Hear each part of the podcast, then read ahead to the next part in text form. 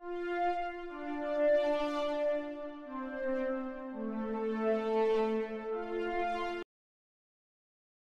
everyone and welcome to a special segment of the S W W Show. It's another interview. It's me, A J. I have got Pedro here from Novity V R Studio, makers of Rags to Dishes.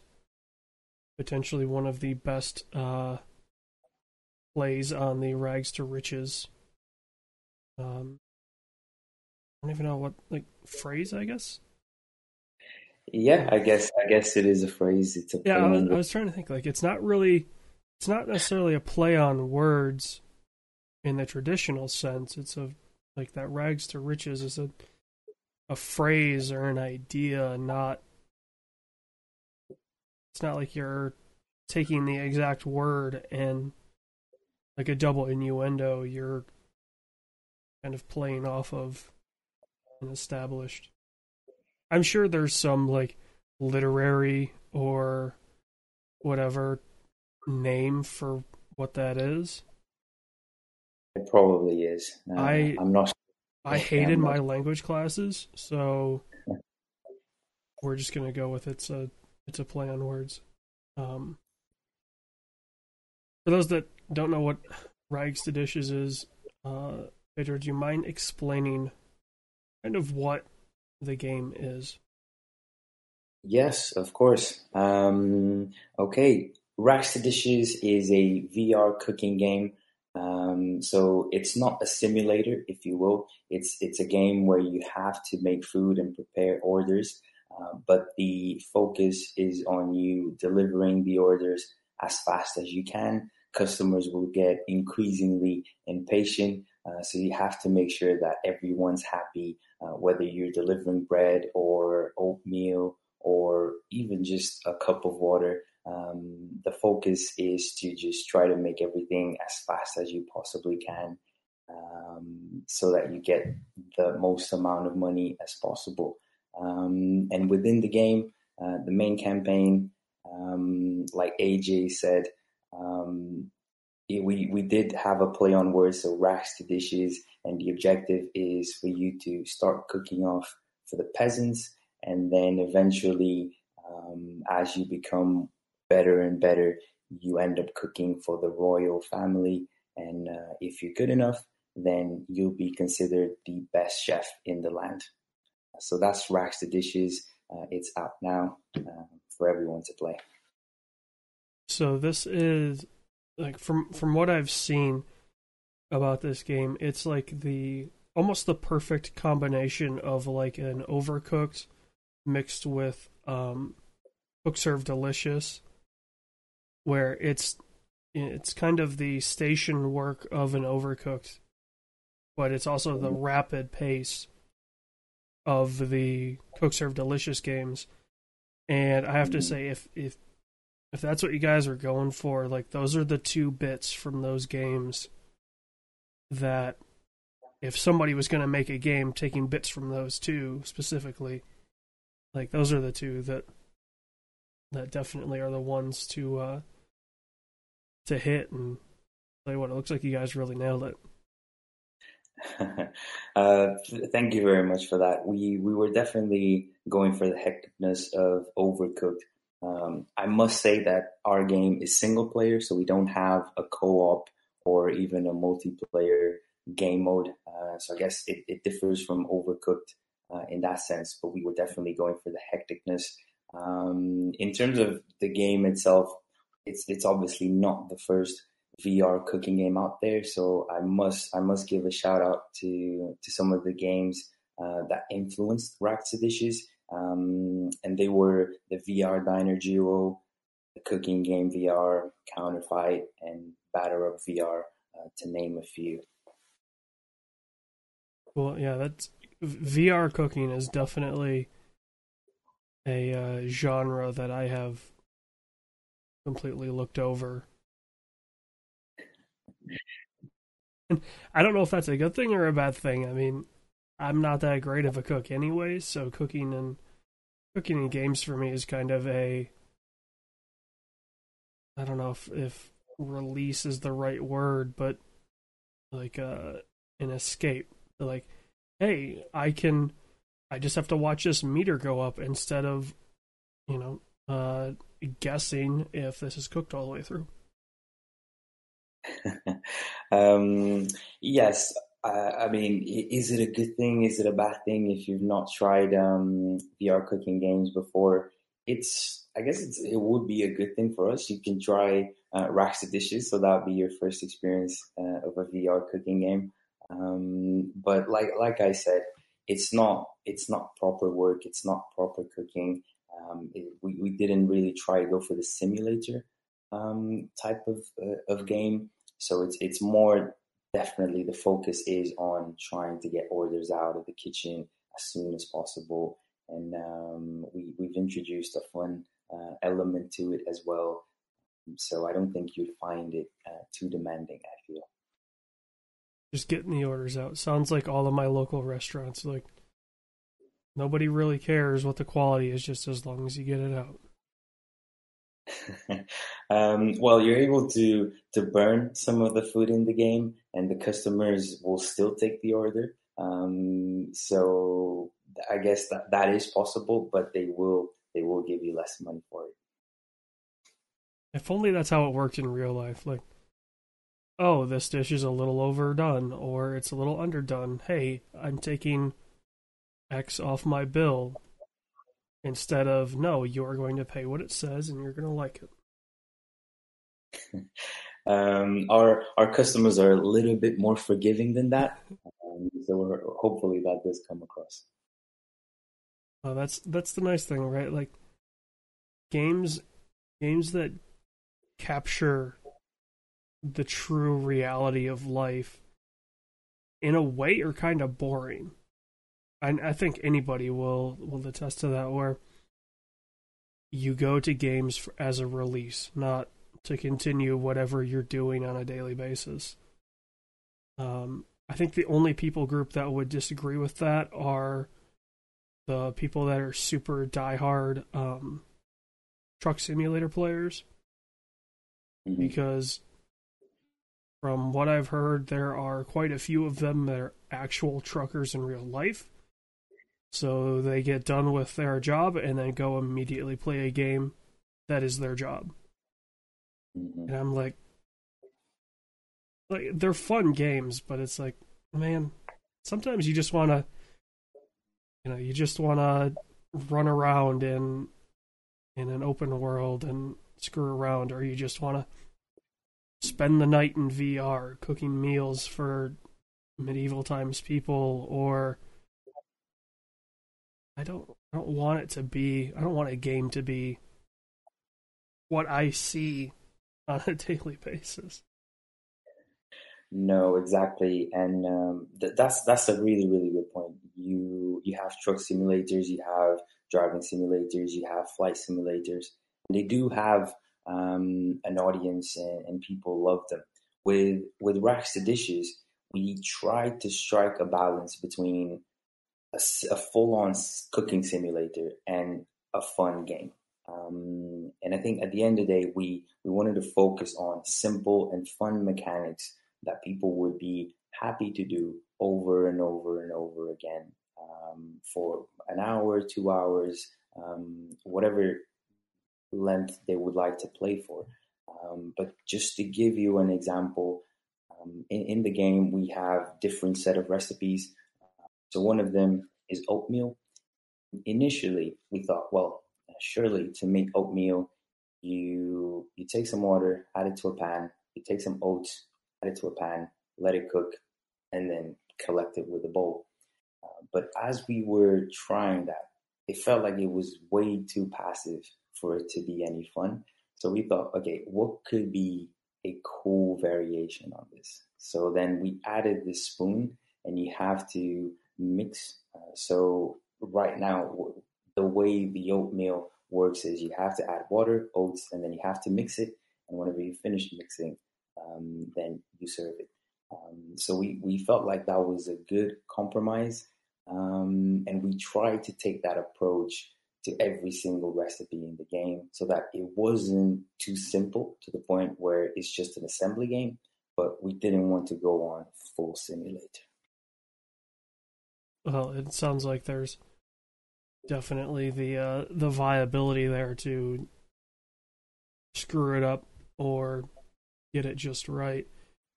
Um, and you mentioned that there is a campaign. Is there a, like, once you're done with the campaign, is there much more to do? Is there, I mean, there's, you said there's no multiplayer, so is there a, is there a reason to come back? There is. Um, so when we first started developing Rags to Dishes two years ago, um, our main goal was to take the best of V R, which at the time were these really simple but effective games that you could keep playing over and over again. Uh, so, for example, Job Simulator, Superhot V R, but at the same time, make sure that there was an engaging story that you could dedicate yourself to. Um, and so the game has two main game modes. So it has the campaign, as you mentioned, and that will take you roughly six hours to complete. And then we have a five-minute mode. And the five-minute mode um, is available for the three levels of the campaign. So those three levels are the peasants, the nobles, and the royals. And um, the five-minute mode, like the name indicates, you have five minutes to cook as fast as you can, deliver as many orders as you possibly can, and at the end, you get a high score. Uh, so in the game, currently, we have local leaderboards, so you're encouraged to try to get the high score. Uh, but right now, we're working on a major update that's going to come um, midway through December. That's going to have some online leaderboards so we get some competition going. Yeah, I feel like, you know, there's there's something to be said about local leaderboards, but when, um, you know, when it when it's just you, or it's, I guess V R games are a little harder to be like, hey, roommate, come play this. Like, at least with a a normal, a, a quote unquote normal game, it's a little easier to hand somebody a controller, like an Xbox controller, a PlayStation controller, and be like, here, just mess around in this. Whereas V R is like, okay, we gotta get you centered, get the headset on, fit it right, like get your eyes right. Um, so so local leaderboards in a V R game are kind of like, well, you're trying to best yourself, which some people like, but And and to a certain extent, I like, like, okay, I did this. I know I can improve here. But then it's like, okay, I feel like I've maxed out. And then with the online leaderboards, having that extra to strive to is definitely, definitely a plus, I feel like. Mm-hmm. Um, yes, the game's been out for, for two weeks, and that's definitely at the top of Um, the players' requests in terms of getting an online leaderboard. Uh, like you said, especially with V R, it is a little bit tricky um, to jump in and out if you have a group of friends around. Um, but um, in in the actual game, we we did try to set up a challenge for the players. So there are some um, default scores um, that that you can try to beat. But to be completely honest, the idea from the start was always to have online leaderboards. We just couldn't get it ready for launch, but we're, we're working on it right now. And uh, like I said, in, in about three, four weeks, um, the game will will have a major update that will um, allow players to, to compete with each other online. Well, I'll definitely be looking forward to... Uh... to that update once I can once I can see people around the world and realize that some of them are way better at games than I am. Sometimes it's good to be humbled by, by worldwide leaderboards. Um, but yeah, I will definitely be looking forward to the progression of Rags to Dishes throughout, as it appears to be, you know, it's a it, it's one of those games that it looks like it's going to be a very fun okay, I can, I don't have anything to do tonight. I'm just going to get lost in V R and playing a game or two. This feels like this could easily join the rotation of the uh, the V R games I get lost to. Um, we we certainly hope so. Um, when we thought of um, a cooking game as well, it, it, it was funny because we the way we came to that decision um, was through a team vote, basically. So we, we tried a bunch of games at the beginning, and um, my personal preference was always the action-packed shooting kind of games. Um, but it was very apparent that in terms of our overall team preference, we all liked cooking games, and we all felt like it was a very accessible genre of game. And um, if done well, uh, like you said, it could join the rotation in terms of games people uh, pick up when they first buy a headset, or games people pick up when um, they get home uh, after work and they just want to Uh, relax for a little bit uh, and play a V R game. Yeah, it's it's interesting that you say that the action, uh, an action style game was one that you were thinking of. I feel like V R, with it being kind of, it's still pretty young in terms of kind of overall public adoption. So there's very few, it feels like, genres in V R. Like there's the okay, it's the the shooting game. You know, you're either stationary or mobile, um, or like teleporting around. There's the your controllers are now swords games. So you just get to swing your hands around. You know, there's not a lot of outside of that in like V R uh, implementation for vehicle-based games. It feels like there's not much. Like there, as you mentioned, there are a few cooking games, but I mean, as as somebody that, that has V R and has had V R for a while, it always felt like when I was hearing about new V R games, it was, oh, it's another on-rail shooter, or it's another hack and slash style game, or you know, it's a driving game or something like that. You know, so, th- so the ones that stuck out, the ones that weren't those, are, at least to me, kind of like the ones that you want to point people to. They're like, hey, I just got a headset. Um, you know, what do you recommend? And I recommend, you know, kind of things that are off the wall, like, the one that I'm recommending now is Half-Life Alyx because I'm finally playing that. But, um, you know, there's some others out there. Like, it's, you know, this is definitely, at least short of the game just not working, which it doesn't appear to have that issue. Um, Rags to Dishes is going to join that list of like, hey, I just got into V R. What are a few of these things that that I should uh, look into? We we certainly hope so. Um, that that was one of our goals uh, from from the very start. And um, just talk, talking about games in general, I feel this year has been has been very strong. So you mentioned Half-Life Alyx. That's that's just one of the biggest games in V R ever, pretty much. Um, I still haven't tried that one, uh, sadly enough. Uh, I've been busy with Rags to Dishes, but that's definitely at the top of my list. Uh, of games to try, but Iron Man V R, uh, it came out for the PlayStation uh, V R as well, and, and that looks really cool as well. Um, recently, we've had Star Wars Tales from the Galaxy, and the reviews seem to be positive.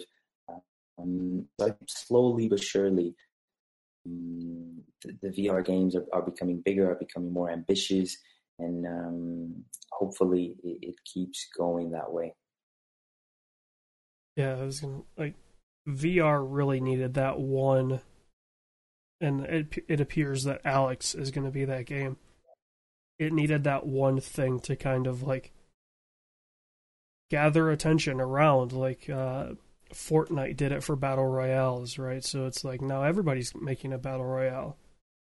It brought attention to a genre that has been massively overlooked, and any any eyeballs that V R gets outside of the super hardcore dedicated um, P C or uh, PlayStation user base, it's it helps the the medium as a whole move forward and get. and get to become a viable option and not just like, you know, the, when the uh, Vive first came out, it's like, man, I really don't know if somebody's making a V R only game and they're not a major studio. I just don't know how you survive, because it's a super, super high barrier to entry. Mm-hmm. And, you know, it's slowly chugging along,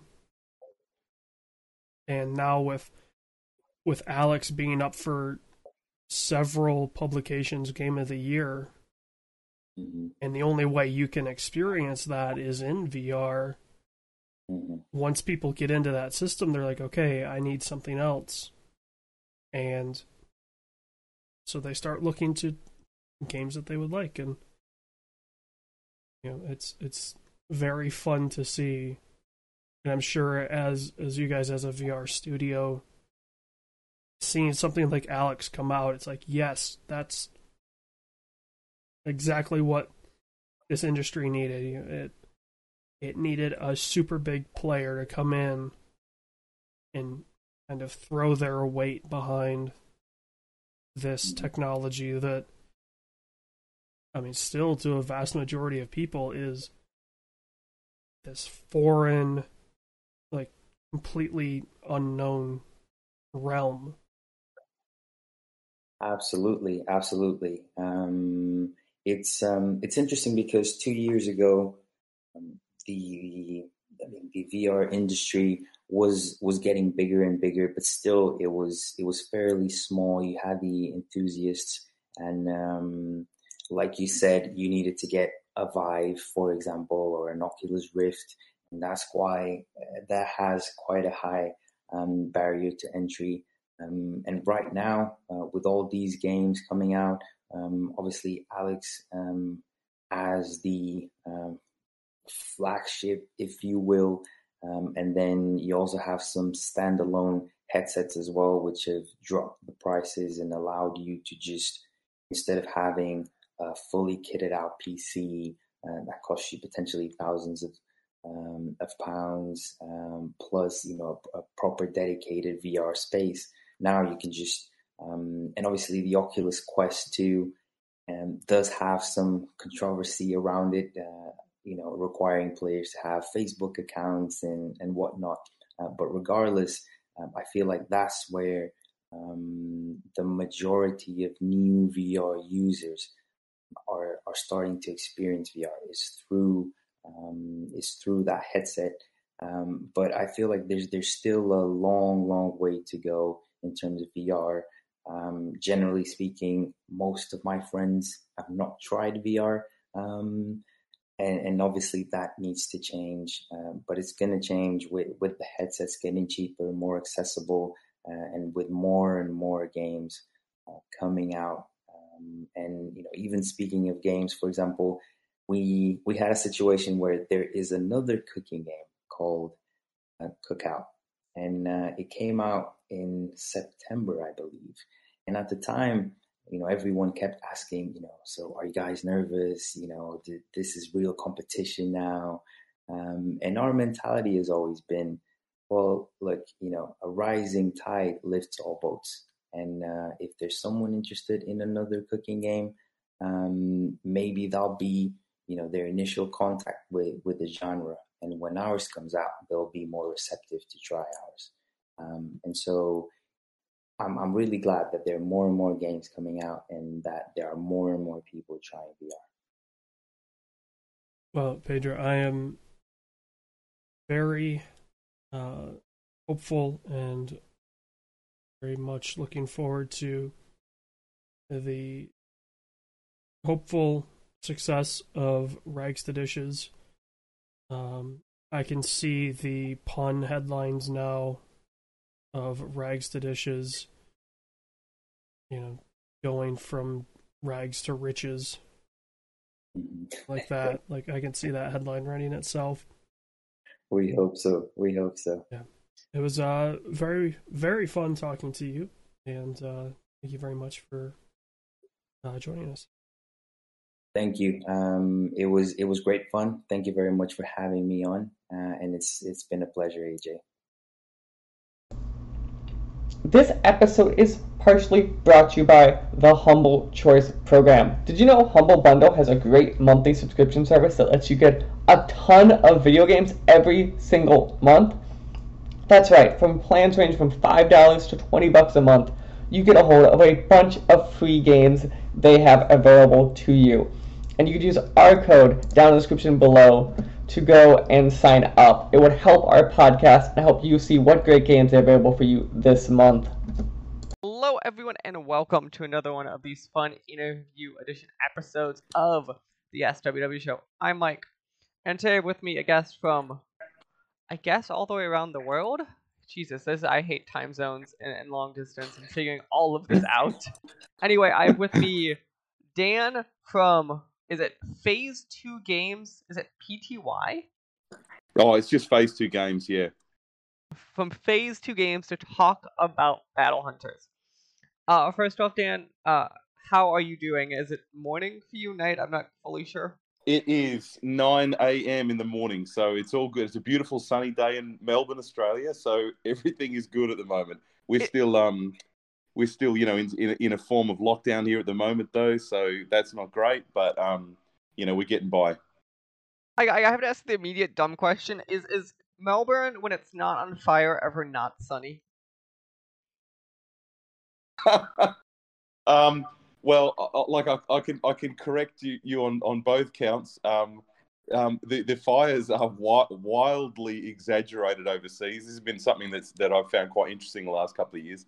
Um, Melbourne itself is never on fire, um, and Melbourne is really, really seasonal as a city. Uh, it's very much like, um, oh look, I would sort of compare it to a slightly warmer version of London or something, in the sense that we get really hot summers, but we get a lot of rain, a lot of, you know, cold in winter, and we get everything in between. So I like it. I think it's fantastic here. So legitimately, I've heard this before, and everyone in Australia tells me they have winter. I just tend to not utterly believe them, because I'm currently in, in Minnesota, which I don't know if you know what that is. I am like five hours south of the Canadian border right now. So like, to me, I'm like, you don't know, we don't know what winter is. I promise. Like... Yeah, no, look, I, th- I think that's fair. In fact, um, now that now that I think about it in those terms, what we call winter, yeah, you would probably call a sort of fairly comfortable day. Like, like, like it never gets really below, you know, one degree Celsius, really. So, um, yeah, that's to still be, a cool to be day. Fair, it's just like, to me, that's like late fall. That's not like dead of winter. Dead of winter to me would be like, yeah. If I do math right, I think it'd be like negative five or six Celsius. Like, it'd be some like absurd. Like, yeah, okay, that's lower. Fair. and and and to, and to make the point more clearly, I guess I should point out that like in Melbourne, like it never snows. So um, I guess there's a baseline for you. Like it snows up in the mountains, but that's like right out in the country. But um, yeah, okay, fair play. So it's pretty. I guess it's pretty comfortable most of the time. But we do get, you know, we get like forty-two degree days. I don't know. I can't remember what that is in Fahrenheit, but it's like something. I don't know, yeah, it's forty-two. Well something. Over one hundred. Oh, yeah. I promise you, it is well over forty-two. So for an American audience, Jesus Christ, it's one hundred seven degrees. Which you've heard, like Florida being the scary place in America. That place that brings one hundred yeah, people yeah. are dying. Like that's the level we're talking here. Right. Okay. Well, there you go. So yeah. Um. But in the north, in the you know, because Australia is huge, in the north of Australia, like up in Queensland and stuff, it gets much worse. And it's like hot all the time. So I think it's unbearable to live up there. But uh, no, Melbourne's cool, and Melbourne's kind of really, you know, it's sort of culturally really good. Lots of great bars and restaurants and nightlife and all. Well, we used to before um, lockdown. But um, anyway, we should probably move on. Perfect. I always appreciate talking to the other countries. So yeah, so we're gonna talk about Battle Hunters. Um, yeah. To start us out, then. what would, if someone asked you what is Battle Hunters, what would you call it? This is this is the elevator pitch conversation, right? Like I always find these hard. Um, I would say it is a a, um, a classic style R P G inspired by console R P Gs of the sort of mid nineties, early two thousands. Uh, that that has a kind of unique real time tactical combat system. That's kind of my shortest version possible, I think. So. I think I think so. You were kind enough to give us codes for Battle Hunters for us to be able to try it out and all that fun stuff. And I think I think it's a fair comparison. Because I think I was reading you comparing it to that before. The thing that stuck out to me, I think it's no is it No More Heroes. There was a Switch R P G that was turn based and it was lane based, but it definitely gave me like very similar vibes. So to kind of get us started, oh, okay. What other specific kind of like R P Gs or games kind of by name do you think of that like you might know that you think really influence kind of as you're going through being like these are the pieces kind of like this game and this game and this game? Well, I mean it, to, to be honest, like it, it it's like uh, Battle Hunters evolved over sort of many years really. So we kind of started with a really simple premise. We we sort of so it's not like we necessarily took elements or direct inspiration from existing games like um you know, like I'll give you an example. Like there's a game, um, like I, I'm guessing you, you might be a little bit too young for this. I don't know, but like there's a game called Grandia on, it was on Dreamcast and PlayStation two, and Grand, Grandia two in particular. And this is going back. I think Grandia is about nineteen ninety-eight or something like that. Um, it had what I thought was at the time the best R P G combat system I'd ever seen because it kind of blended this notion of taking turns but kept the action alive and flowing. And so we wanted to do something like that, but not exactly the same. So, you know, we kind of took really broad inspiration from a lot of games in the sense of like, like high-level goals. Like we don't want it to be turn-based like Final Fantasy. Um, you know, we want it to be strategic in the sense that you get to make decisions with your characters, but we don't want it to be sort of slow and and and stilted in in how you do that. So, um yeah, I get like that. That's kind of how we, we took inspiration, more from a very high level, but also like from the sort of art and presentation style.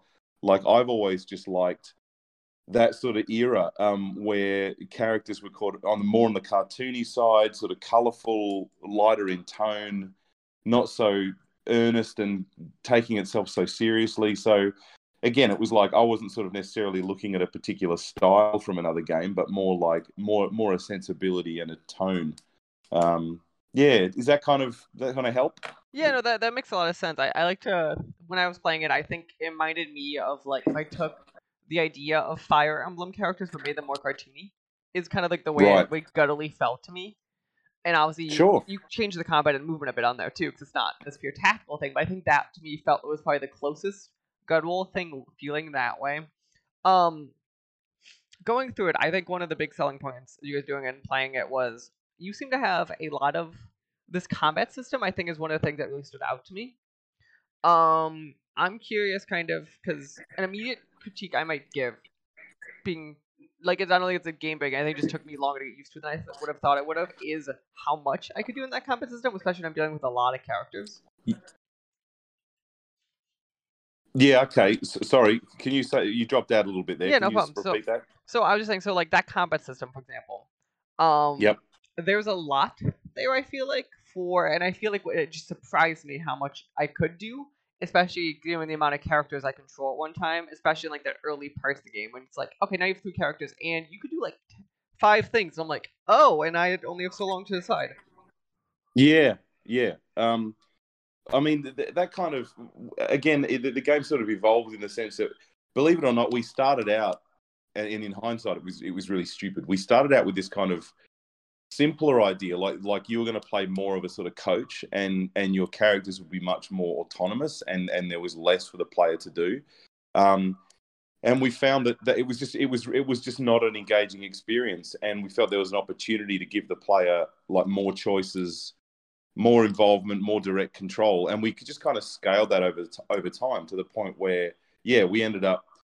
You, you can do all these neat things and, and, you know, interrupt the sort of flow of battle at any time and set them to defend or move to a different space or, or whatever. Um, so, yeah, we, we, we were really trying to find the ideal balance. And I, I think the thing, and, and this is the danger of being a, a games developer, especially when there's only two of you in the team. Um, you spend so much time intensely playing the game, you, and you, you want to make it more engaging and sort of more exciting for yourself, kind of forgetting that your familiarity and skill with the game is constantly increasing. Um, and it's not like someone who's playing it for the first time. So, um, yeah, look, it, it may be that players do take a while to get used to how it works and, and you know, uh, and, and all the options you have and, and making decisions quickly. And when the battles get frantic, towards the end of the game, it gets it gets quite manic. Like, you've really got to stay on top of what you're doing. Otherwise, you just get wasted. Um, and, yeah, look, maybe the balance isn't perfect, but, um, you know, game development's more of an art, not a science, right? So it's um, you, you just do your best, really. You just put it into the computer, you hit a button, and whatever number pops out, that's correct. Are you telling me that's not correct? Sorry, when when you when you I've heard you just put it in, you put the number in the Excel sheet and just use that number. It always it's just, it's perfect. Oh yeah, yeah, it's no, absolutely, equally. Yeah. There's no yeah, subjectivity, and then you get yourself a smash hit and you make millions of dollars. It's easy. Gene, I'm see this. We have solved game development. We have made it easier for everyone from this point forward. Who's got to sell that Excel yeah, sheet? yeah. No, if, I mean, if only. It's so far from that, and and and you know, like, I used to work for bigger studios, and, and going back to a very very small team, um, you know, you, you kind of forget the complexities involved in the whole process. Not not just developing the game itself, but everything about it, like trying to market it, trying to connect with people and all sorts of things. It's it's it's crazy. But anyway, if only there was a formula, Mike, I'd love it. Oh, kind of then. I, th I think, and this is not like I think you guys are isolated. I think it's a very common thing with a lot of games, especially with complex or harder systems. Kind of onboarding people is really hard. Because obviously the fun isn't in, for a lot of these games isn't until I mastered all of them and now I can start balancing them back and forth.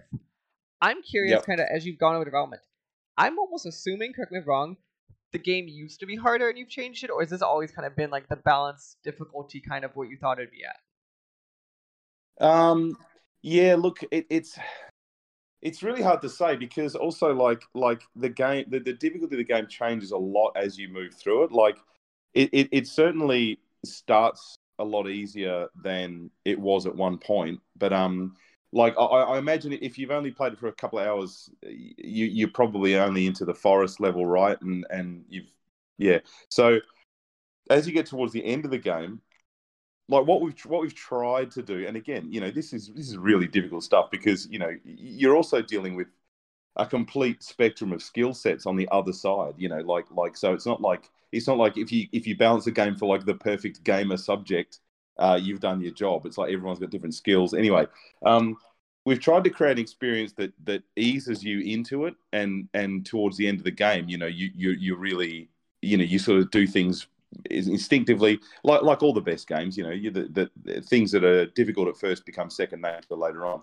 But I, I look, I, I don't know. So I, I would say, yeah, the, the early part of the game is easier than it than it initially was, but um, we've kind of flipped that. By by the time you get to the end of the game, some of the battles, like if you don't pay attention, you'll get killed in about I don't know about ten seconds. All your guys will be wiped out. So it gets it gets really kind of ruthless. But you know, I, I wanted to maintain that that aspect that like it's got, it's got to be hard. Like um, satisfying experiences only emerge when there's tension, you know, created by a challenge for the player. Um, So we had to have that in it as well. So I honestly, honestly don't know. I've completely lost my sense of how difficult it is now. I, I, I can't tell you. I can only imagine early game, you probably sit there and you're just like, well, the, you just sit there and just go boom, boom, boom, boom, boom. Oh, I beat the game. What happened? Yeah.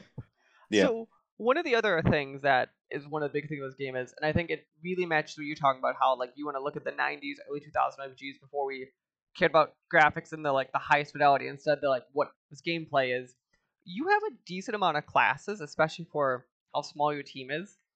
Um, obviously, to start the player out, you start out with like I, the the mage, the knight, the archer, kind of like good onboarding classes. I was curious if yep. you could talk about like one or two like later classes that like you think are really unique or something you're really proud of in this game.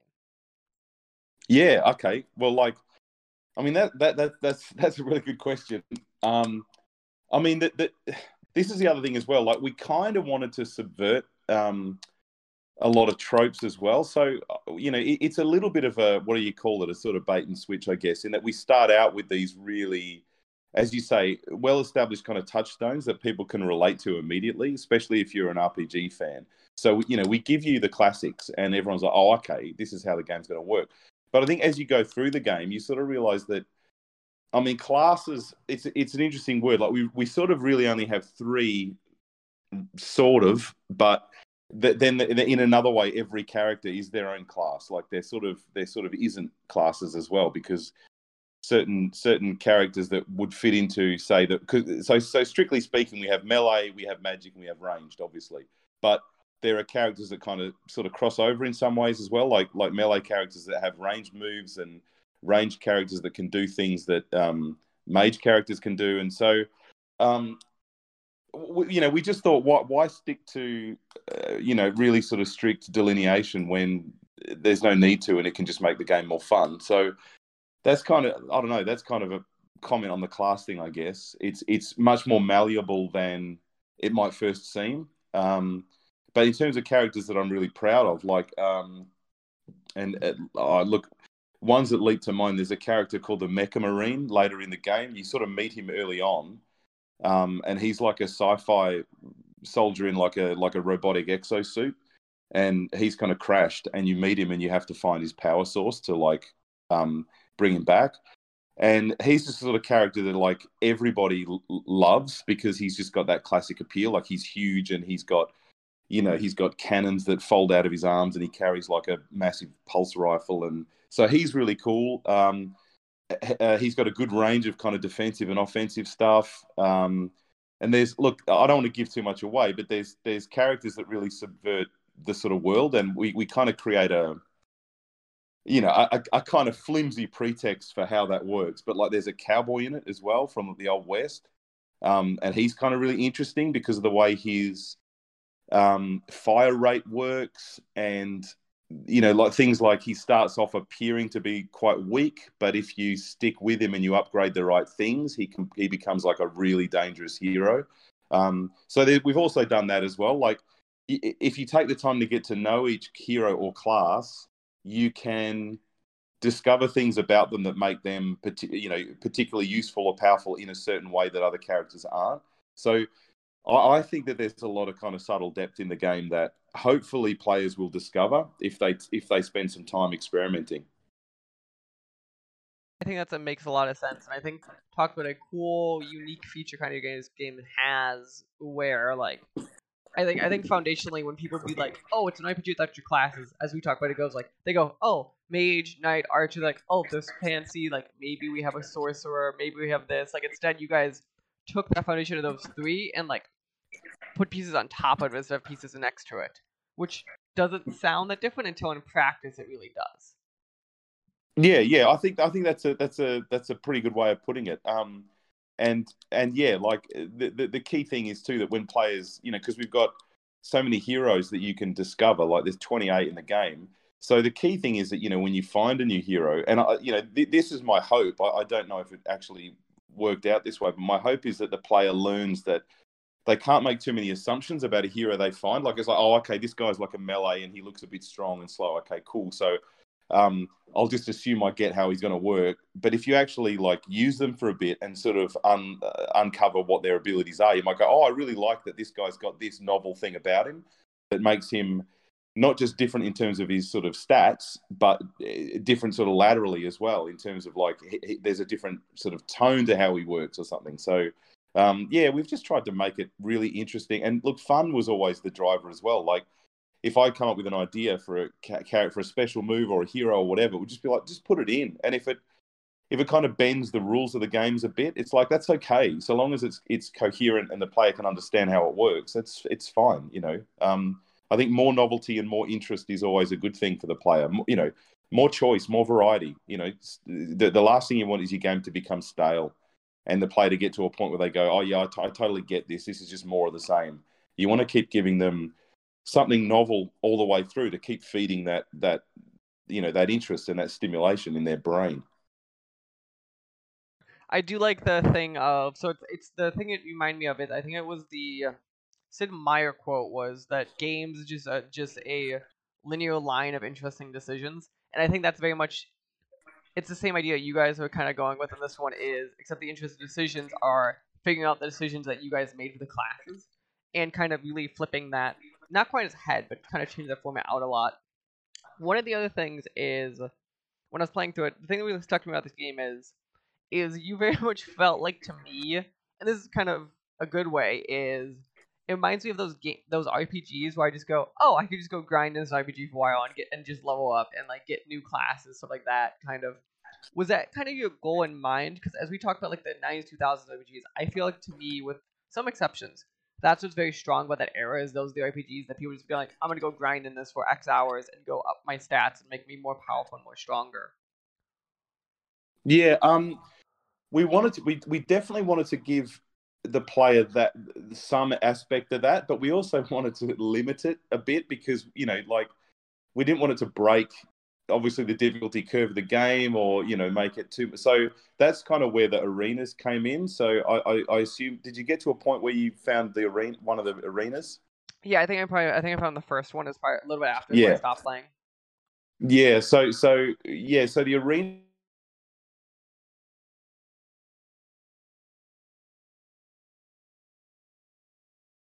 But only after, I think it's about sixty seconds. So you kind of have to like wait a little while or go and do something else and, and then come back. But yeah, so we did want to provide, if the player really is determined to grind, they can find a couple of arenas and just go, but like every, every overworld has three arenas. So, and, and, you know, as you get into the game, the, the arenas have much more difficult creatures in them, which yield much more X P and all that sort of thing. So yeah, like, we wanted to put that element in. So if you're, if you're really determined sort of hardcore player, you can kind of get to an, a particular overworld and just cycle through the arenas constantly and um, ratchet up. But, you know, it, it, it does take time. And, and, you know, we sort of hope that there's enough. Again, it's, you know, you're always trying to strike a balance. That there's this tension between the player wanting to move this, the, the, you know, the adventure on and the story and see what's next rather than just grind away. So, yeah, you, you know, you, you can do that if you want, but, um, you know, that, that that might diminish the experience later in the game because it becomes a little bit easier. But, um, you know, we, we appreciate some players like that kind of thing. They like to grind and they like to get their heroes boosted early and do that. So, again, we just tried to strike a balance by by providing that but not making it too too easy to just sit there and grind away. Okay, yeah, no, that, I think that that's fair and that makes a lot of sense. Um, as we get to the tail end of the discussion, so as we're talking, you guys came out um, November fifth, or however you say it in Australia, because I'm probably saying it wrong there. Um, no, no, November fifth is fine, or okay. fifth November. fifth of November is kind of what I'm thinking. Whenever I hear people, like, in the rest of the world, they always do the, like, go day, month, year, and I'm always like, no, this this is wrong. We do it correctly here, and you, you're all just wrong. Um, yeah, see, it's a, that's a funny thing, that, and I'm going to call you on that, because we go...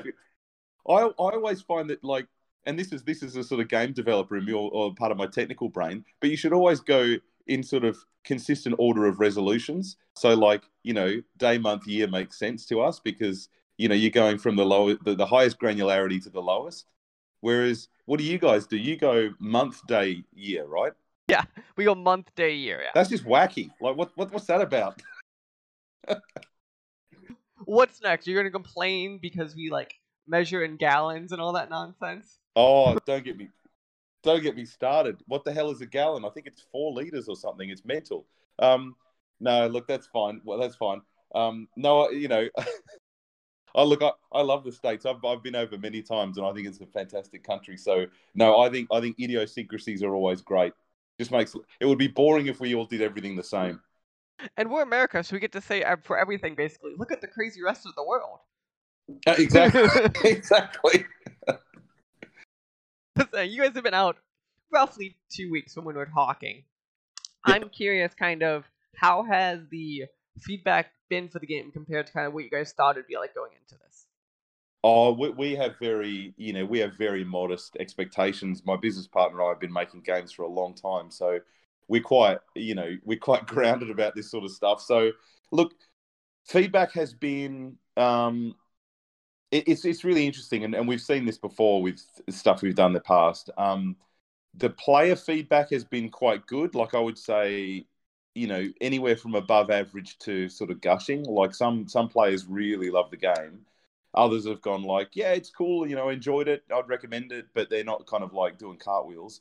But the press feedback we've got so far hasn't been great. Um, so there's a bit of a there's a bit of a dichotomy there. Like the the games media that we've um, with some of the feedback we've got already is is you know is it, some of it's been quite average, and um, you know I I'm not really sure what to make of that. I, you know, as someone who's been making sort of creative stuff for I don't know twenty years, um, you do kind of learn to not really listen to critical reviews too much. Like it's much more important what the players are feeling and how, you know, are they enjoying the game. I mean, at the end of the day, You, you, what you're trying to achieve, you're trying to give somebody an enjoyable experience. That's literally what your goal is. You want to make somebody happy while they're playing the thing you've built. So critics and journalists, uh, you know, you take it all with a huge grain of salt. So hopefully we're tracking in the right direction. The players seem to be enjoying the game um, to various extents. So look, it's good. We, you know, we've um and and we've engaged we've engaged with a few players who have had some comments and some suggestions and all that. And we're we you know we're considering what we're going to do. Um, as a small indie team, you've got to be careful about how long you spend supporting a game, because um, it's not like a big studio where you can allocate staff and resources to kind of service a game for a year while everyone gets on with making the next blockbuster. Um, you know, as a as a two man team, you've sort of got to you sort of got to look at the the practicalities of how long you can service stuff and how many changes and how many patches you can do before you just kind of like you know treading water, but we're going to try and do some things to improve the game over the next sort of couple of months and make sure that if there are things that the players really don't like about it or or would really enjoy having added, we, we're certainly going to try and do that. Um, like, for example, there's been some suggestions of like like an endless battle mode where you sort of just go to a zone and, you know, we, we can like randomly spawn a, a collection of monsters based on certain parameters, like if you want, you know, light, medium, hard, small, heavy, whatever. And just give players the opportunity to just sort of like battle over and over and over again. And, you know, it, it seems like an obvious thing that we probably should have done, but, you know, time is really precious when there's only two of you. So things like that, we might go back and add in. So um, I guess, I guess, you know, in the short version, I guess we feel we're just starting the relationship with the players at this point in terms of what we're going to do. So we, we, we're looking forward to getting more feedback and more comments, and, and hopefully we can do something positive with that. Perfect. So let's make sure, let's try to sell you a few more copies of this game. So the game oh hell yeah is Battle Hunters. It is available on just Steam? No, it's on, it's on Nintendo Switch as well. On Nintendo Switch. So Steam and Nintendo Switch. You guys are Phase yep. Two Games out of Melbourne, Australia. Uh, the game is currently, it's fifteen U S dollars. I assume, is it the same on Switch, or do you have one of those Switch price things? No, it's, it's, I, I think it's, it's, it will be within like within a dollar or maybe fifty cents on Switch. I can't remember, but we've tried to price it as close as we can in all territories. Like Steam and Switch have different mechanisms for pricing, and you've got to go and manually adjust them all. But yeah, it'll be around the same price on Switch. Absolutely. And right. It's a bargain. It is a bargain. You advertise fifteen hours. Like, I can see it. Um, so again, it's a dollar an hour, folks. A dollar an hour. Uh, that seems yep. very doable. And if you play it twice, it's fifty cents an hour. Where do you get fifty cents an hour of entertainment? Well, perfect. Amen, brother. I agree completely. Perfect. Well, Dan, thank you for joining me. Is there any other spot I should send people to go check out the game or stuff about you guys? No, well, they can always go to phase two games dot com, but otherwise, yeah, just just search for Battle Hunters on Nintendo Switch or Battle Hunters on Steam. Um, we think it's a it's a game that was made with a lot of passion, a lot of effort. Um We think it gives you a lot of entertainment for your buck. So hopefully people will check it out, enjoy it, and have a great time. Again, and enjoy, I guess, the rest of your morning. Thank you very much, Mike. It's been a pleasure. Hello, everyone, and welcome to a review of the S W W Show. I'm here with Ahmad of okay, Khusuf Studio. Yeah, the name is Ahmad. And the studio is called Husu. It means eclipse in Arabic. I mean, my surprisingly, with Michigan being a rather large population of uh, Arabics over the state, there's almost no interaction with with anybody of uh, immediate Middle Eastern accent. It's such a It's pretty white by where I am, so my... Well, now you got me, man. So, yeah. like, you can see yeah. you got your first interaction. Yep. Uh, that's... Yeah. Maker of Shadow Dreams. A very interesting looking... It says here, first-person shooter with uh, strong emphasis on dealing with emotional... Thank you for... Uh, joining the show, and uh thank you for having me. It's pretty darn cool. So, I'm glad you liked, man. Yeah, so getting into it, like, what is, you're kind of talking about this beforehand, but the name Shadow Dreams, and I had to bring it up because I typed in Shadow into Steam, and it's about fifteen things before you reach Shadow Dreams, but you told me that this name really means something to you. Not just It's not just a name. Yeah, it's not just like therefore the cool factor of having shadow in it, which I know some people might think that is the case. But uh, just, just I don't, I don't want to trace too long, too long ago in my history, but like back in two thousand ten, two thousand eleven, my aim at that time was to, was to be a full-time musician. And uh, my the genre of my band was progressive death metal at the time. And when I while I was composing that album, it was a one-man band uh, thing as well. So, like, I learned the instruments, audio engineering, blah, blah, blah. So, like, the, the concept of doing everything on your own did not just come out of nowhere. It's been distilled in my personality for a long while. But anyway, the, the title of Shadow Dreams is that when I was composing that album, I, I'm not sure exactly what those dreams were exactly, but for the period of four years, I kept having constant dreams of shadows that approached me in certain ways, in certain senses. The dreams were extremely, extremely re- realistic. And some of those dreams inspired me and actually like even gave me the riffs to the to parts of the album. And that's why that, that name actually means something to me. And that's how like I transitioned it after making that album and trying to make it, and sadly didn't make it as a musician. I transformed that album into like, okay, let's make a game out of that album. Let's build on it. Let's make a brand out of it. It sounds like your uh, your game has got the start of the uh, like the Norse mythology. Like all of all of their stuff is like it came to me in a like in it not in a, a, not a vision not a vision the way that like uh, Judeo-Christian things start, but there's this like, oh, I went to sleep and I had a dream and the dream told me this. Like, that story is so cool. It's not, I mean, it, it's really not a story that a lot of people have. Like, people th- want to think that they have that. Like, yeah. man, it, it came to me in a dream. Like, okay, it, it, no, it's it probably your subconscious. I agree, yes, yes. Yeah. But, like, it was, the thing is, like, it was constant over four years. It wasn't just yeah. one or two. It just kept going, kept going, kept going. And that's why I decided, like, okay, Shadow Dreams. And the name of the studio, which was the name of the band at the time, Khusuf, it means uh, lunar eclipse.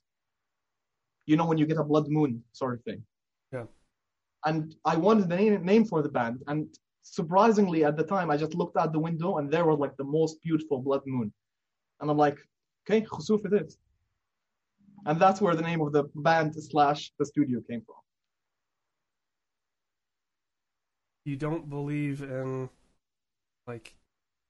I don't know, coincidence is the wrong word, but like if you don't believe in there being a higher power, like it, that that that story right there, like what, whether whatever whatever the name of your higher power is, like there is something that just doesn't either it, it feels a empty, doesn't it, right? Either yeah. a your higher power is called shrooms, or b it's truly a higher power and something. Not just your subconscious that's playing tricks on you, can't yeah. Uh, who knows, man? But uh, I just, I just honestly, I just went with the flow, and uh, it, it was a very, very, very long journey to get to the point to where I am right now. Honestly speaking, it was not easy at all. Like, for example, like uh, after I finished the album, I went and played it live. and like, okay, let's do it as a musician. But something broke me at that point is that after the live show, I was extremely happy. I sold out the albums completely, sold out about like sixty, seventy copies, which was pretty big at the time for like back in Jordan. It wasn't here in the U A E. It was really big to do something like that. And what really broke me and what really diverted me away from the the music scene is that after the show, the money for the album that we gained was stolen. And it was stolen by the organizers of the event. It's usually how it happens. Yep. Yep, they came to us like, you broke the drums and you got to pay for it. I'm like, what the hell, man? What do you mean we broke the drums? Always come up with something. Yep, and uh, the money went by, and that, that changed my perspective. So after that, I I sadly had to, like, I succumbed to the reality of the situation that if I want to survive, I need to find a real job. So I graduated from civil engineering school at the time, the university, and I traveled here to Dubai, the U A E, to find a job in civil engineering. Like, I came like flat, like, you know how they say, like, flat out broke, yeah, with nothing but my clothes. So, yeah, I came here, found the job, and uh, h- how to say it lightly, I absolutely hated my life in that job. Yeah, yeah, I know it was engineering, quote, quote, but the job was basically, I have to go to the construction site for about ten hours a day, stay out in, like, searing temperatures, scream at people, people scream at me every single day. That was the job. Hey, so here's an idea. How about you go stand out in the desert, tell somebody that they're doing it wrong, and they'll yell back at you, no, I'm doing it right. And, uh, yeah, do that for ten hours a day, probably, what, five days a week, six days a week. Just uh, sounds, realize, sounds like that, realize that this maybe isn't. Just maybe, this isn't really the path, you know? Well, so... It, it it just it it came to me at the time that I needed to find a way out, like one hundred percent. This is not gonna work out. I am not happy. I'm miserable. So at the time, thankfully, I got shifted into the night shift, which allowed me to have a bit more, you know, me time, since everyone's asleep and I'm just working the graveyard shift in the construction site. And I took that time to like realize what is my next step. And thankfully, at the time, I was engaged to who is now the co-founder of the studio. She works with me in the studio, by the way. So she supported me in that push towards the right direction, you can say. So the concept of Shadow Dreams, I had to evolve it into something that uses my creativity and brings financial return. And music was not the path, sadly. So I decided it, it it's the path for very few people. Sadly, it's just it's a it's a typical one percent situation. So uh, I decided to make a book. And then I realized that I'm not a very good writer. And then I like, because I have zero experience in game development. So like, I didn't even, honestly speaking, like, I don't mean to sound like that, but I had no idea that game development was even a thing, you know? I hardly knew that it existed at the time.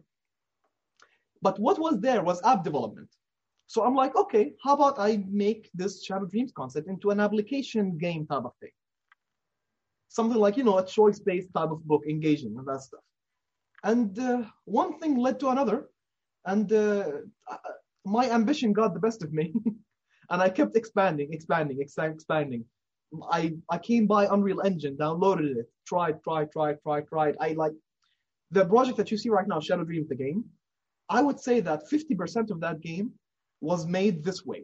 I go to work, I have my laptop, I put it into the drawer cabinet, I connect it to the monitor, and I work on the game like in super secret hush mode. And as soon as like a manager comes or anyone comes, like alt tab, alt tab, into some steel structural drawings. And like that, that was the life for about four years. You're like, gotta figure out this, these nodes, oh, Uh, manager, okay, now this this bolt right here, that needs half a second. Yep, yep. And then left half a second. Oh, cool. Node needs to go right there. exactly, exactly. But, but now imagine that. Unreal Engine gets stuck. and someone is passing by. I'm like sweating my feet up completely. So like th- that was a typical day in the life of me for, for the first four years of development, because I was, I, I literally had zero background. So I was learning as I'm going. Like just a little fun fact, the game that you're seeing, Shadow Dreams, is literally the first project I ever opened. Well, but I the difference you, it just visually does not look like a first project. It, thank you, man. Thank you. I'm glad. I'm glad you, you, you like it. Looks amazing. Thank you very much. Even, even taking out the, the fact that it's it's a project, even taking out the fact that I'm talking to you, like if somebody showed me the shots, like, hey, this is a game that's going to be coming out early next year. And this looks pretty cool. Like, I would say oh, you know, probably a, a smaller studio, because not like you're not looking at it and going like, man, it looks like, take your pick for big shoot. It doesn't look like Destiny. It doesn't look like Halo.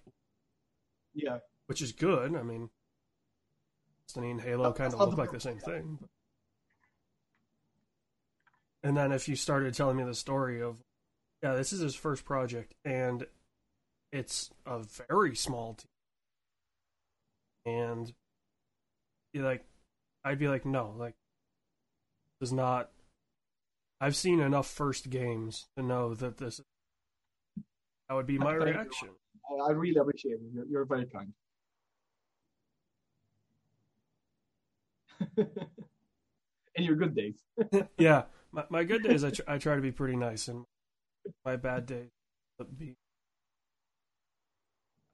they're just, I'm just not going to talk to you, or uh, expletives are coming out. I don't want to talk. Um, so I, I can relate. I do have to ask, because you are now in Dubai. Actually, in Abu Dhabi.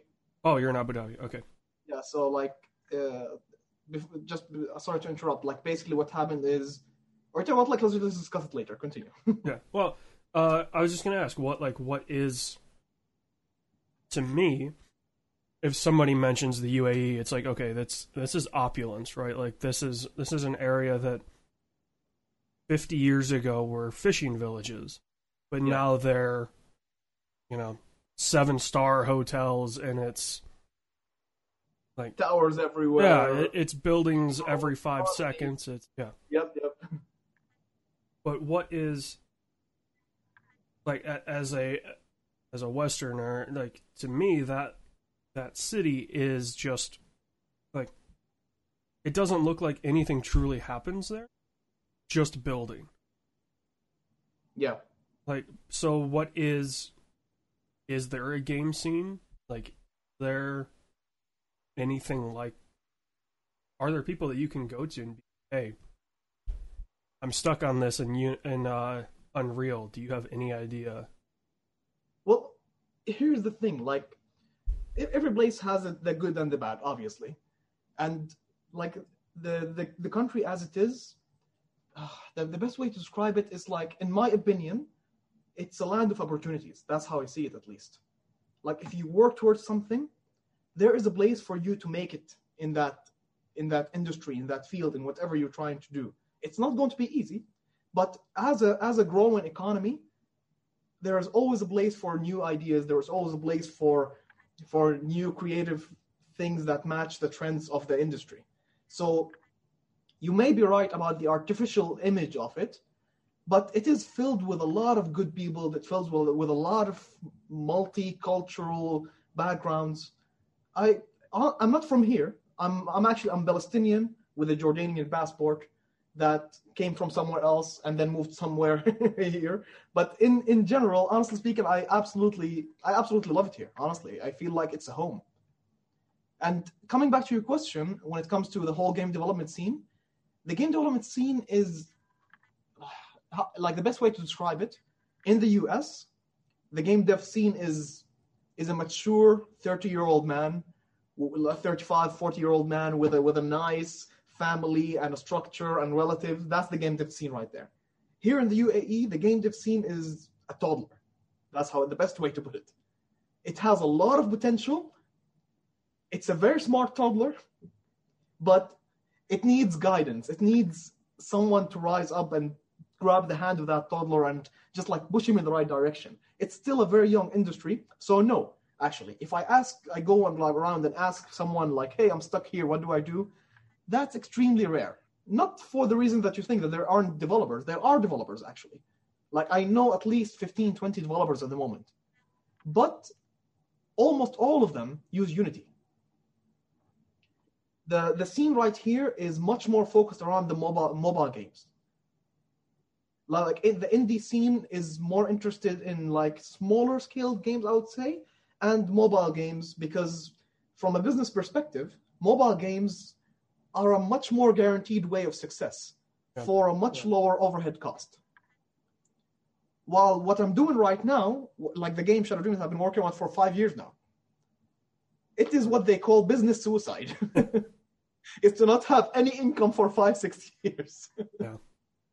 yeah, so it's not a very common approach for the industry that is still growing. But my aim, honestly speaking, is to change that view when it comes to our region. The view to our region is not really the best when it comes to developers, obviously. I, I admit it one hundred percent. I have not seen like a decent title come out of here. I'm not speaking about mobile games. I'm speaking about like console, P C, and that type of stuff. Right. And I feel very hungry to, to be that person that breaks that norm. So let, let's see where it goes. I gotta tell you, just from your from your drive that I've only been talking for call it half an hour, but like your your drive and your passion for it, uh, you're just like, we're on Zoom, we're like what say six thousand miles apart, something like that, like basically. Yeah, I can like I can feel it, like your drive is like there, like you're probably gonna be the one, at least the first one, but like it, you know, it is it is really interesting when you say that, like they even the Middle East in general, like there's nothing big that has come out. Like, there's titles from South America that have come out. Obviously, Europe, the U S, yep. Asia, Australia. Like, every other scene, it seems like, has had a hit. Had their break. Like, at, at least one hit. Whereas yep. U A E, the U A E and the Middle East, like, I mean, I'm not, I'm not huge into mobile games, but I'm sure there's, if I went on, I could find some. But as you say, in terms of like full, like full fledged is the wrong word. Full fledged games. Want, we don't want to sound like elitist and say like the true games are the non-mobile yeah. games. Yeah, I get what you mean. Because I mean, like mobile games are full fledged games. Like it's a fully fledged idea. So like that, it's weird to say, but that term is both the wrong term and the right term. Yeah. At least for me, of like, it's not a full-fledged, like, the idea is fully fledged, but it's not a, it's got one mechanic, not. It's it's it's limited by like a three-inch screen, while yeah. we have now like V R headsets and controllers and haptic motion feedback. It It is a full game, but it feels like a full game from the Stone Age. I think that's like the best way to describe it from my from my perspective. Yeah, we've got these instead of, I'm holding up a, yeah, listeners, I'm holding up my uh, index controller, one of them. We've got those instead of tapping on a screen. I'm sure I'm going to offend a lot of people at the moment. I mean, it's it, it's it's the harsh reality. There are yeah. some amazing things done for touchscreens, but there's also a limiting factor. I. At least comparing a really nice bike to a Lamborghini. That's like the best way to put it. Like it's it's still a really nice bike, yeah. but like it does it go as fast? Like in that sense. Yeah. I mean, I I know some, it's obviously on a on a magnitude way above, but there are some definitely nice road bikes that are like, hey, it's like a thousand dollars, and like, man, I could probably buy like an, a really nice Toyota Corolla. Yeah. And very few miles, and it's got a roof. It's comfortable. It's got heat. You're homeless, you know, like yeah. yeah. You're like, like that's that's the thing, right? Like, you could spend your twenty thousand dollars on a on a road bike and have the best bike possible. That's your that's your mobile game. Or you get a used Toyota, and that's a small scale P C game. Sometimes it's it's what what do you want? Like, do you live in an environment that you could ride a bike all day? Then a bike. Do you live in an environment where you need a roof? I'll get the car. Good point, man. Good point. Exactly. And like the, the I don't I don't know. Like the thing with mobile games is that it's very business oriented. That's what I'm noticing right now, and that's why like I don't hate mobile games because like I'm an elitist and like no, the graphics are not good, the control or whatever. It is turning like the mobile, the app store is turning into like just the flea market. You download it, you watch the thirty second app. You download this, you watch the app. You fall, you watch the app. The game design perspective, like right now, I like one of the things I do is I teach game design in a university here.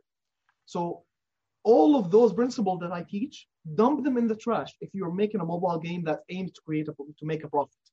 It feels like you change the whole game design industry to match the concept of like how many ads can this person see. That's the harsh reality of it's now. It's no longer the uh, who was it? Infinity Blade, I think was the name of the game, on like the original iPhones, and it was like this fully. I think it was either Crytek or themselves, but and it was this amazing looking thing. It was like six bucks. Everybody was like, "You're paying money for a phone game? Mobile game? What? How can you do that?" And then you realize this thing's awesome, and now you're not paying six dollars for a game. You're paying six dollars for a ad boost or a a profit boost for your idle game, or you're paying six dollars for currencies or something like that. Like, yeah, see, see, like the problem is not paying for the game. The problem is that when you pay your money, you're not paying to get the game. You're paying to get your time back that you would waste yeah. watching ads. And, and that just breaks the whole balance. Like the yin-yang is completely down at that moment. Well, and so let's get back to Shadow Dreams here, because I'm sure yeah. forever, but... Forever, yep. uh, you were talking to me earlier, before we started recording, kind of what... what the idea behind in terms of like the gameplay mechanic of Shadow Dreams. And you mentioned a movie, Inside Out. Yeah. That I've seen it in passing, not much. I know the idea because previews for that were posted on every channel in the States for four months because oh. Disney movie and own all the channels. So you could do that. But yeah, you, you were telling me this uh, this idea, and it's it's interesting. Like it's it's not the the cyclical nature of a game is something that emotions are tough to tie to. Like uh, for me, like the when I think of an emotional game, like a game that touched me emotionally, it was. Oh, well, probably four or five years ago now, but it was a game called That Dragon Cancer. It was like two and a half hours long. You could maybe make it three hours if you stopped and checked everything. But it was a dad made a game about his kid cancer, and like it was a one shot. Like there was one path, you know, telling the story, yeah. and like. If you took a game, it's tough, a normal, right, game of cycles of, okay, you need to reach this point, and then it's another level. Like, that is tough to tie to, hey, I'm telling this story about dealing with son having cancer, or dealing with losing a parent, or dealing with um, your... culture being suppressed or dealing, you know, things like that. Like, nor again, quote normal games are tough to kind of fit fit that idea. But you were telling me like you're using the cyclical of a game to point across. Yeah, like, uh, let, let's say it again for the sake of the interview, but the concept of the game is that you enter the mind of a suicidal person. You, the player, are called the last thought of hope. That is you. The character in the game, it's a first-person shooter type of game. It's uh, like, speaking of it gameplay-wise, it's like I mixed the games that I absolutely love, took the best of what I think is about them, and mixed them into Shadow Dreams. And those games are like Doom, Skyrim, and Dark Souls. That's where the game is heavily inspired gameplay-wise. And story-wise, you enter the mind of this person, the, the suicidal person, as the last thought of hope. The theory behind it, after I did my research, read books, spoke to people, and like personal experience, uh, the, the concept is when someone goes through a tremendous amount of emotional trauma, losing someone, grief, depression, uh, the stress of life, whatever you want to call it. That's why in the, the story of the game will not specify exactly what the issue is. I want the player to relate to what they're playing. So that's why I'm leaving the issue as a bit of a vaguish concept. So when someone goes through that tremendous amount of stress and they think about ending their own life, they think about suicide, one last thought of hope enters their mind. And that's where you start the game. You are the last thought of hope to enter that mind.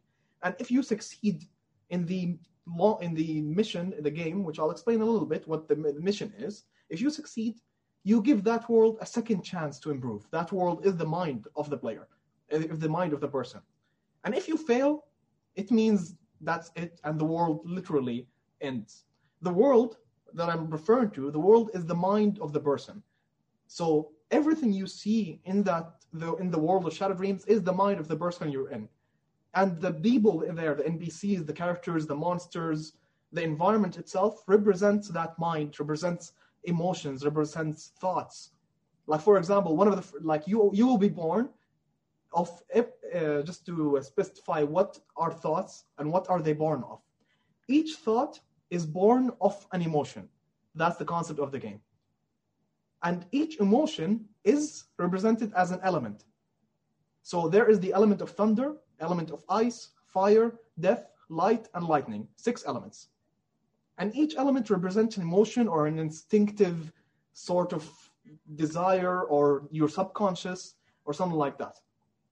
So uh, you, as the last thought of hope, what is so special about you is that you have the, all the powers of all the elements. So it's a bit inspired by the Avatar as well, the, the animation. I love that one.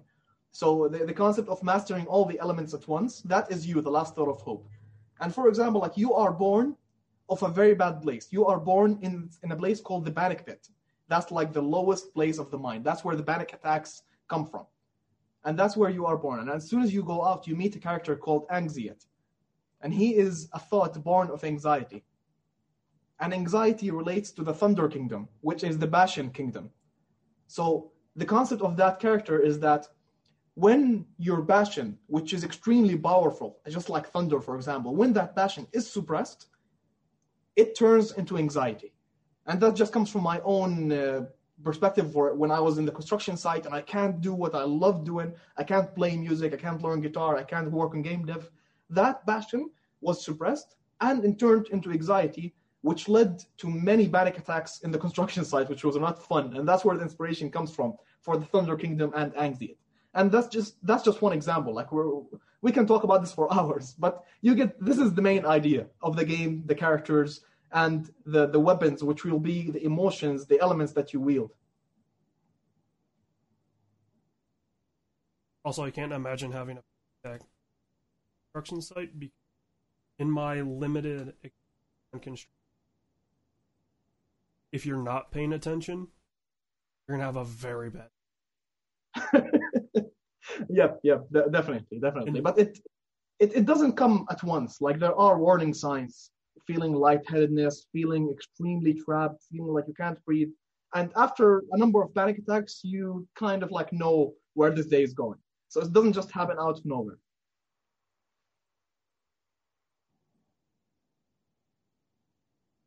My limited experience on construction, mainly like at most four-story buildings, And knowing the construction projects that are going on in the Middle East, like, I don't know horrible. if you were going up in the buildings or not, but those are like forty-story buildings. And it's not four, definitely. I would have a panic attack just being up there. I am. I know it's. I know fears are apparently irrational, but I have a fear of heights that I've had for my entire life. I don't know why. Then this is not the field for you, man. I know. But yeah, as I can only imagine. It it has been a very good time talking to you.